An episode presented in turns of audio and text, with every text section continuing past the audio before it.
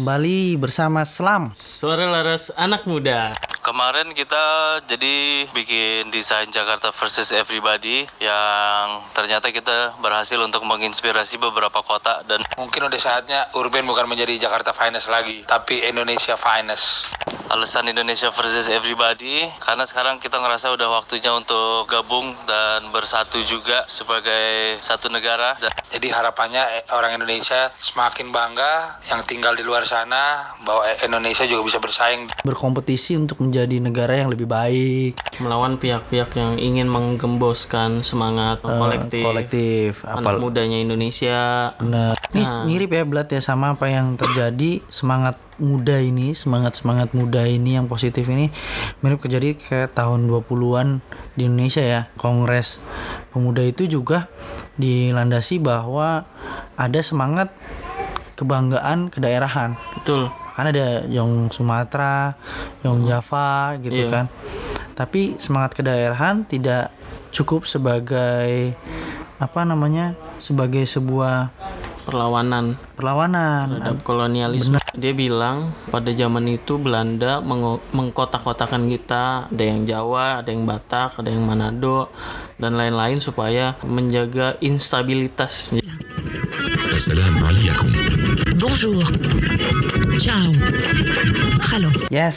Yes. Kembali bersama Selam. Suara Laras anak muda Ada Abram. dan Gilang. Ya, alhamdulillah kembali lagi dan masih tetap sama tidak berganti-ganti meski hari, tahun dan situasi politik terus berganti. Dan semakin dinamis. Waduh.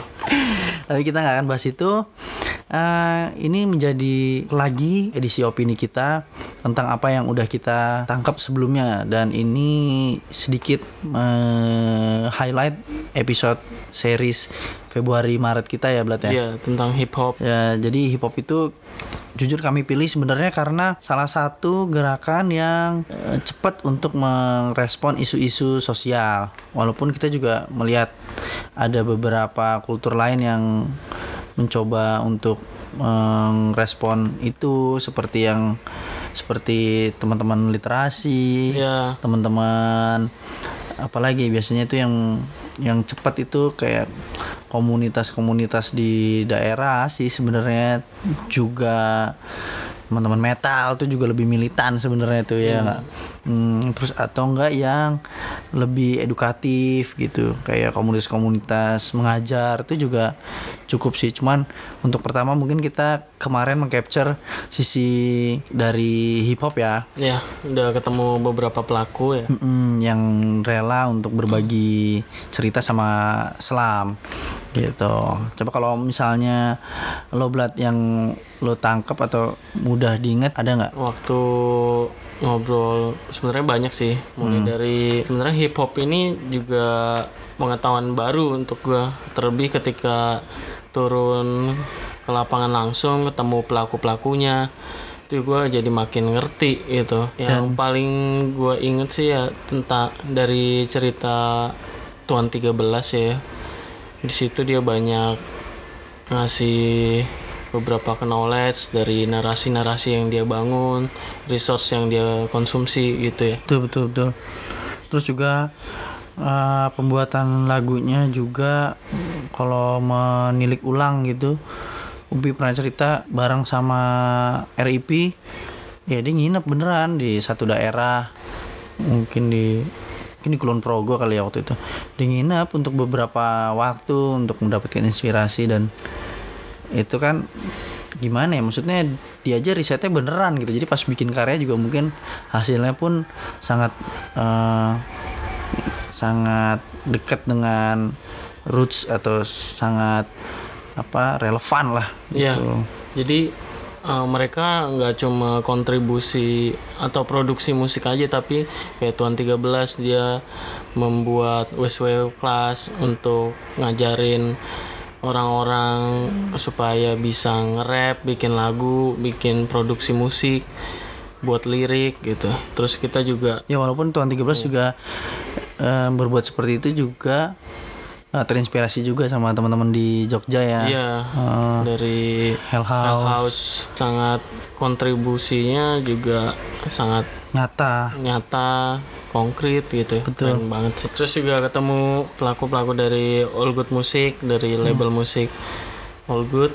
Ketemu Bang Boni DJ Slide terus Sama DJ Teddy. itu juga ternyata pergerakannya sebagai label juga membantu pelaku pelaku musik yang tidak dapat tempat di label musik besar. dan juga pengetahuan yang apa ya bukan dibilang gratis sih tapi kayak pengetahuan yang lu nongkrong aja lu dapat ilmu baru gitu kayak kayak masalah mungkin gue yang awam gitu masalah administratif mengenai bagaimana menggodok musik atau sekedar bagaimana musiknya itu bisa masuk ke platform digital. Nah, Iya.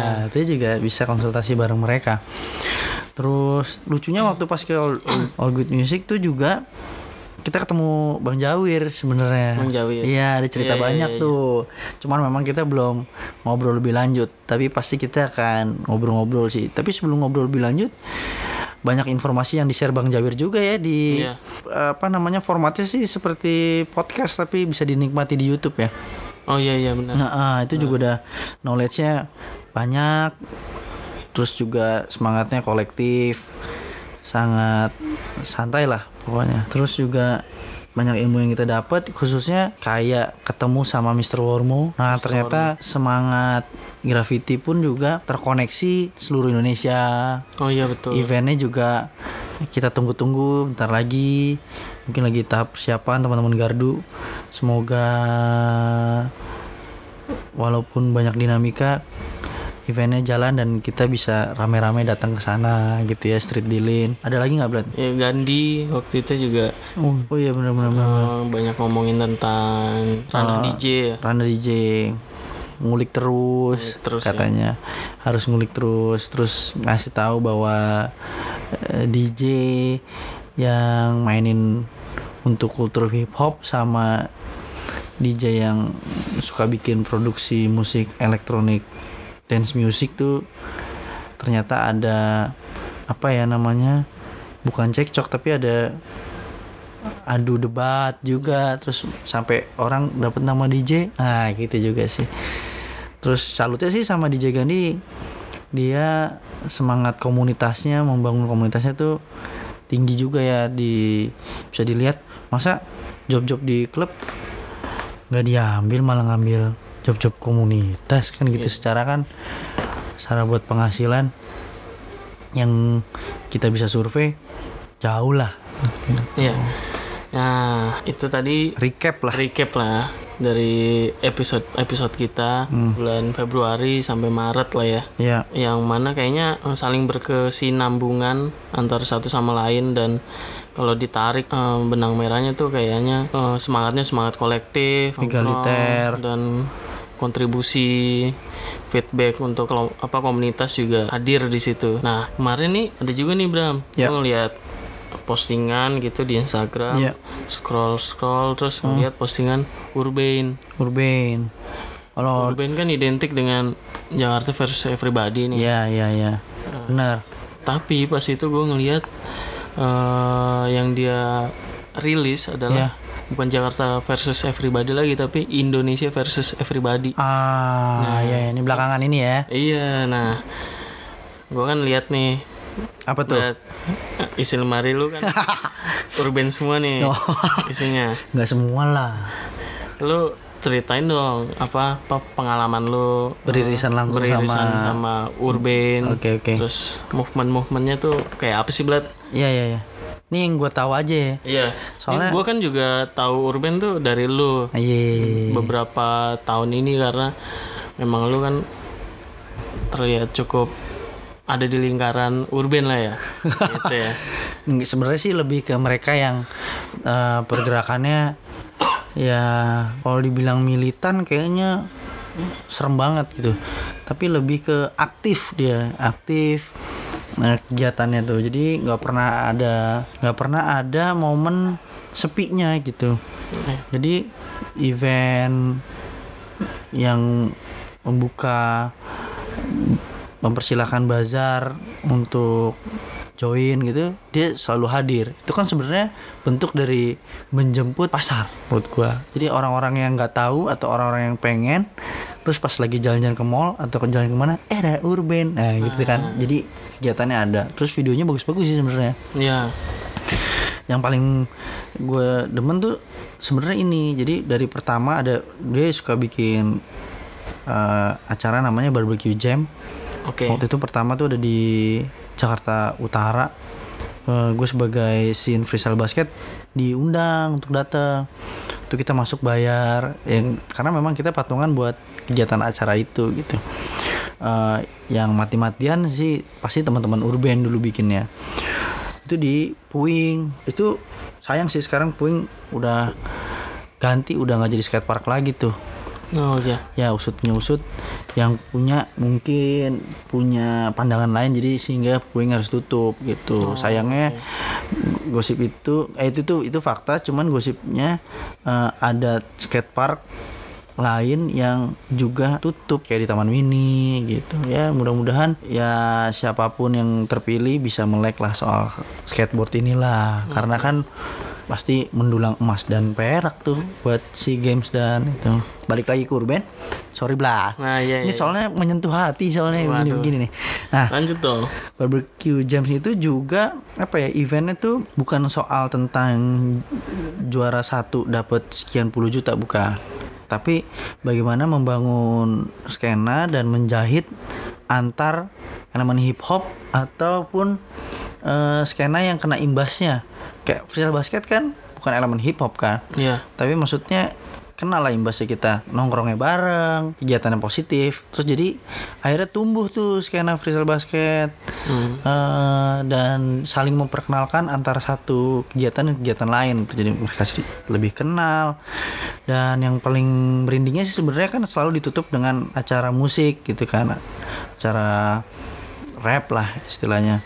Nah, semua yang tadinya dari habis gambar, habis skateboard, main, freestyle basket, b-boy dance, terus di ujungnya tuh selalu kita rame-rame tuh awal gue pikir nonton rap ternyata nyanyi bersama karena tiada jarak dengan si penyanyinya. Sampai barbecue jam yang kemarin terakhir tuh yang di Twilo itu udah rapat banget apalagi hujan tuh udah saling menghangatkan. Mungkin ditutupnya harusnya pakai lagu kemesraan ini janganlah cepat berlalu.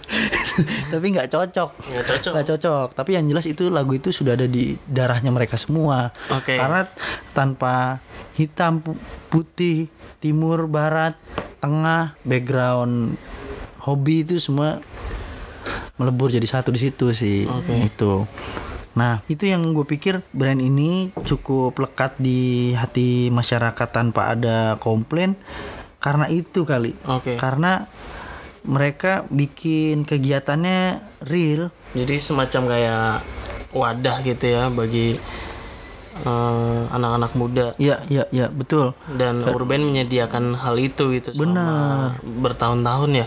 Iya konsisten bikin terus. Jadi kemudian Walaupun itu bukan harusnya bukan jadi sebagai satu-satunya event ya, tapi menginspirasi yang lain gitu. sehingga kultur ini bisa terus ada dan Ada. berkembang gitu ya. Benar, benar. Tanpa harus kaku eh, di bawah undang-undang atau rancangan aturan sistematika birokrasi gitu nggak perlu. Tapi yang penting kultur ini Bankrupt terus.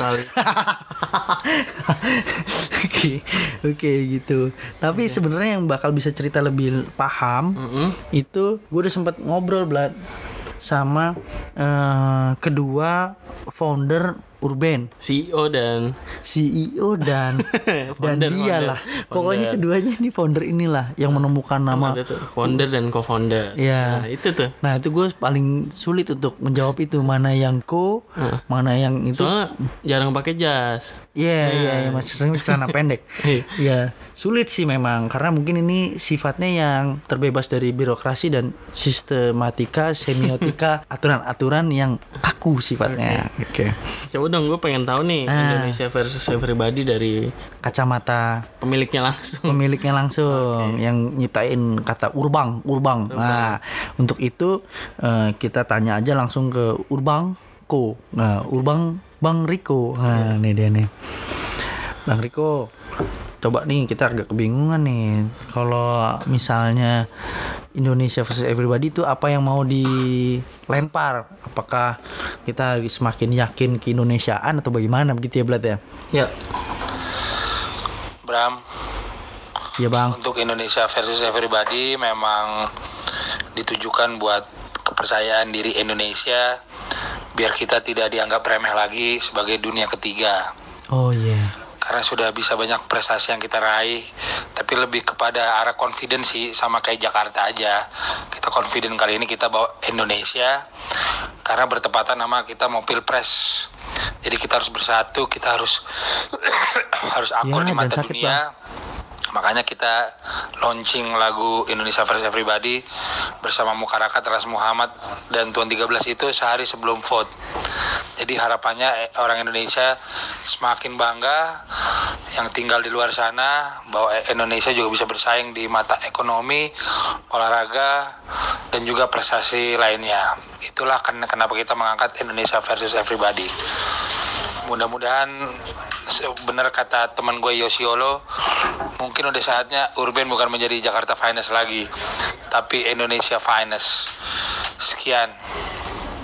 masih tetap ya ininya apa eh darah darah hip hopnya ya. Iya. maksudnya ya dia oke dia naik scale up jadi nasional gitu ya dengan membawa narasi kebangsaan tapi ujungnya tetap ya tetap harus duluan gitu. Ya karena saatnya Indo- Indonesia finest gitu. Ya kita doain aja sih. Ya insya Allah lah ya bang ya kan kompetisi menjadi yang lebih baik itu kan satu hal yang memang pasti lah harus begitu. Ya tapi Sabi juga sih Sabi juga dibilang bahwa ini adalah narasi untuk menjadi lebih confident. Jadi satu gitu ya. Iya, dengan kekisruhan juga bahwa di sosial media tuh ribut juga kan pada masalah 0102 gitu kan. Tapi ini memberikan narasi baru untuk eh, apa namanya? Yuk kita bersatu lagi, bareng lagi gitu ya.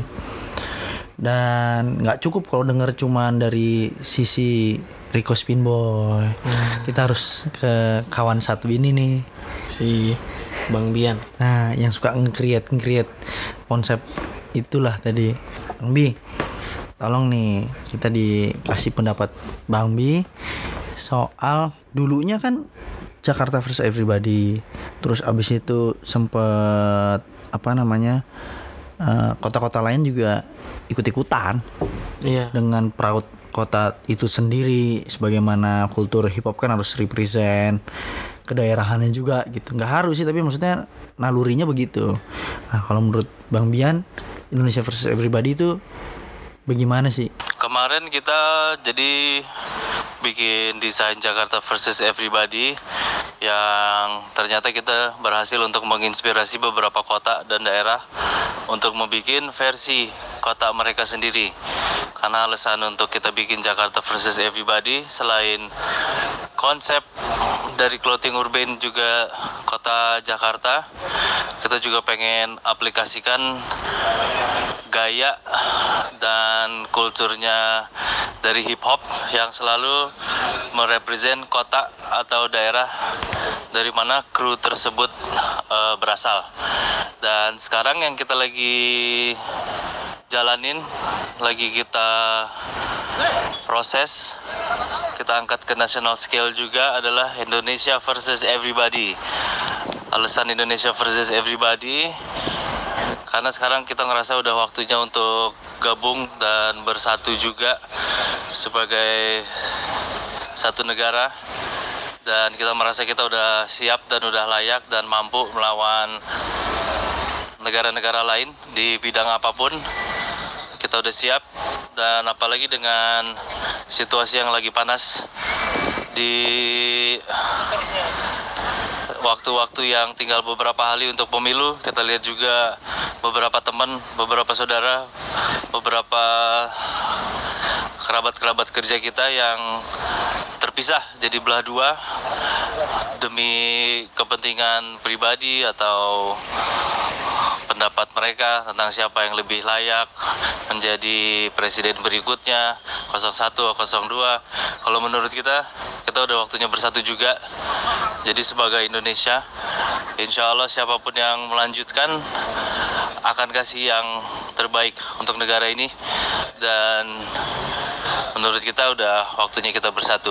Jadi arti dari Indonesia versus everybody bisa waktunya untuk bersatu sebagai negeri kita siap melawan negara-negara lain dan juga untuk menghapuskan bukan menghapuskan sih mengurangi eh, tensi-tensi yang lagi tegang nih di zaman-zaman tinggal beberapa hari untuk pemilu ini that's it Tapi bang, ah udah dead shit. Iya. Ya udah, kita mau nyolek nggak berani juga, mengking create. Iya. Murah aja gimana sih? Thank you bang atas penjelasannya Penjelasan. soal ini, karena bener banget sih kalau misal dibilang buat mengurangi tensi tegang itu karena satu ini udah damai kan maksudnya hari hari, tenang Dari tenang. Terus abis itu juga eh, kita sempat lihat ya tretan muslim abang tretan muslim ini kan Iya. juga bilang kan memecah fokus terus abis itu jadi perang di WhatsApp keluarga katanya dia gitu Iya, bener. sobat religi lah segalanya Jadi nggak masa tenang. jadi nggak tenang ya kan Nah, mungkin minggu tenang, minggunya doang yang tenang. Senin Ini Selasa ribut, ribut lagi. lagi. Pokoknya kita saling berusaha untuk seenggak tenang-tenangnya paling enggak jangan sampai ribut lah ya pokoknya lah ya. Tapi gue jadi sadar juga bahwa ternyata si makna kebersatuan yang mau diangkat itu ya walaupun agak mirip-mirip nih narasinya nih Blat sama zaman dulu kenapa kita bersatu ceritanya punya musuh bersama terus kita jadi bersatu Musuhnya dulu kolonial. Iya.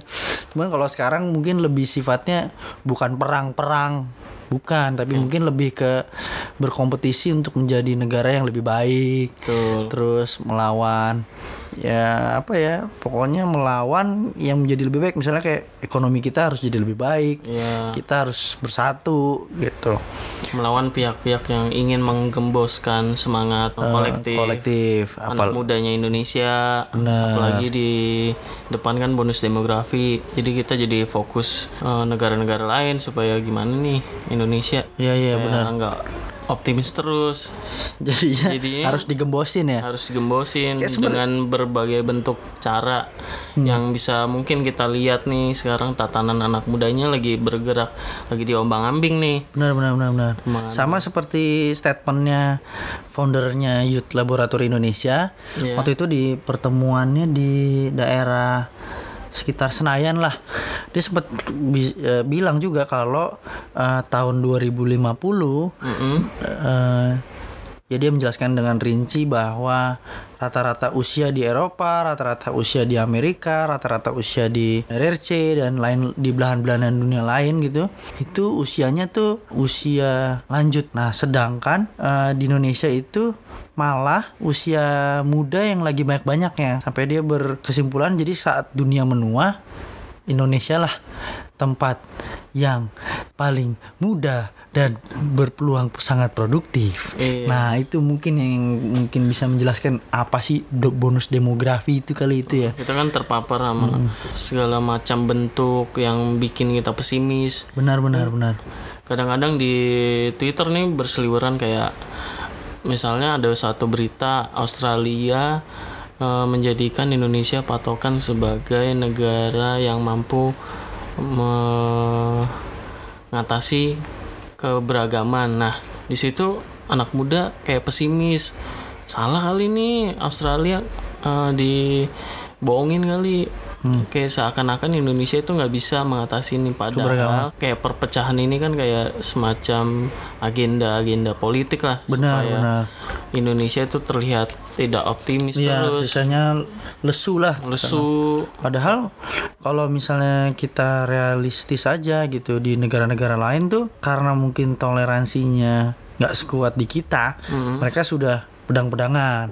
Misalnya kayak di India gitu ada Hindu yang moderat dengan Hindu yang lebih ekstremis gitu akhirnya perang-perangan Iya. yang sudah jelas-jelas menjadi berita harian bahkan versinya kita terima bermacam-macam Iya. itu seperti di Timur Tengah perang-perangan ya apa karena sulit untuk menghadapi sebuah perbedaan mereka jadi perang-perangan gitu Iya. kan karena kita kan seharusnya mengaca nggak sekedar ngelihat di negara ini aja tapi kita mesti tengok negara lain juga dong ya bahwa ternyata jika dibandingkan negara kita ya mampu untuk menghadapi perbedaan-perbedaan ini. Jadi harus lebih optimis ya Blat ya? Iya, jadi dari Urban tadi penjelasan Bang Bian dan Bang Riko, Iya. jadi kayak ada semacam kesamaan antara anak muda, antara Urban misalnya dengan para pemuda-pemuda di zaman generasi 45 yang mana mereka dulu lawannya adalah kolonialisme, kalau iya, sekarang adalah lawannya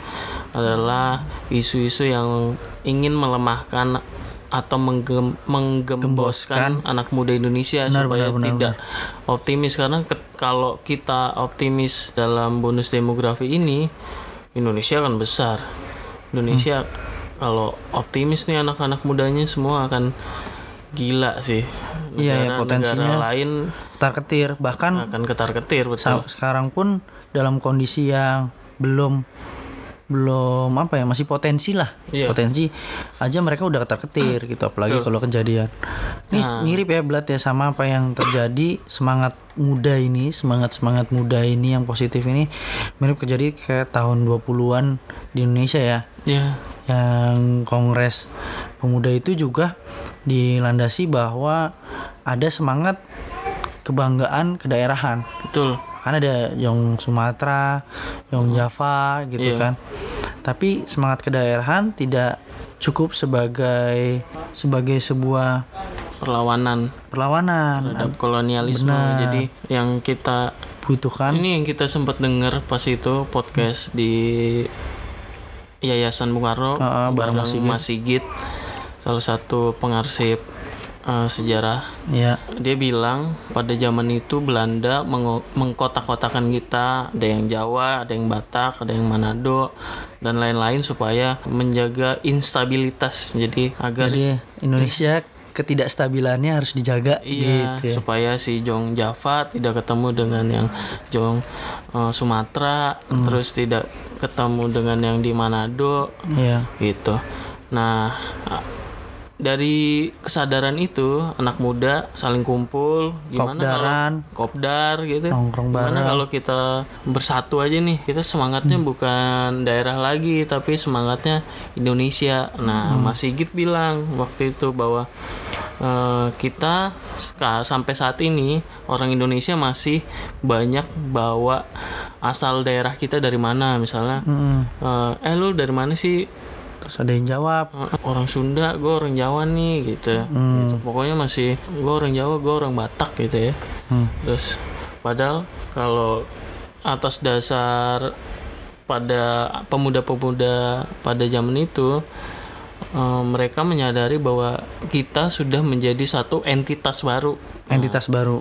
Kayak misalnya kita bukan lagi orang Indonesia orang Jawa, tapi kita udah jadi orang Indonesia karena Indonesia itu katanya Ya. Indo itu artinya campuran, Nesia itu artinya kepulauan, Oke. archipelago kayak. Archipelago. Jadi kita atas kesadaran itu, campur-campuran itu, kita jadi sebuah entitas baru itu, jadi orang Betul. Indonesia. Nah, terus makanya gue seneng banget ketika lihat postingan si Urban ini. Ya. Ju- eh, senang sekaligus bersyukur banget gue nih kayak semacam Indonesia versus everybody menurut gue awalnya adalah semacam sebuah statement akan sebuah kesadaran Benar-benar. bahwa kita ini udah jadi orang Indonesia bukan lagi orang Jawa bukan lagi nyebut orang Batak Benar, benar, Betawi Ambon tapi kita udah jadi satu. Nah kalau mungkin tadi Bang Bian ngomongnya adalah kita harus bersatu melawan negara-negara lain untuk saling bersaing mungkin itu kali ya benang merahnya Iya. bahwa kita adalah satu eh, satu kesatuan atas dasar latar belakang yang beda-beda kita ini gitu Ya ini sih sebenarnya kalau melihat dari episode ini jadi merecap hip hop dan merecap episode sebelum-sebelumnya jadinya nih. Karena kalau dengar ceritanya waktu pas kita diskusi bareng Mas Sigit, dengernya tuh kayak Indonesia lagi mau maju eh mundur lagi. Mundur lagi. eh terus maju udah ke Indonesia terus kayak balik lagi jadi kayak semangat kedaerahan. Padahal semangat kedaerahan penting karena kan itu warna daerah kan warna-warni bagus penting diangkat. Ya memang tapi karena memang orang di Indonesia itu memang warnanya beda-beda Iya. gitu. Nah Mas Sigit bilang sih sebaiknya yang orang Jawa, orang Batak ini terus berkembang. Iya. Orang Betawi, orang Batak, Ambon tuh terus berkembang, Berkembang. sebagai budaya dan Benar. akhirnya menjadi menuju satu titik saling mengisi itu. iya iya Masing-masing orang Jawa saling mengisi ini, orang Batak mengisi, saling mengisi, semuanya saling mengisi untuk menjadi satu Indonesia itu. satu Indonesia itu Ya, Karena kalau menjadi satu Indonesia itu pun juga tidak tidak menghilangkan semangat atau value yang di daerah-daerah tersebut gitu kan. Value-value yang di daerah tersebut ternyata punya kesamaan gitu. Kayak gotong royong gitu. Di Bali punya istilah sendiri, di Manado juga punya istilah sendiri seperti itu.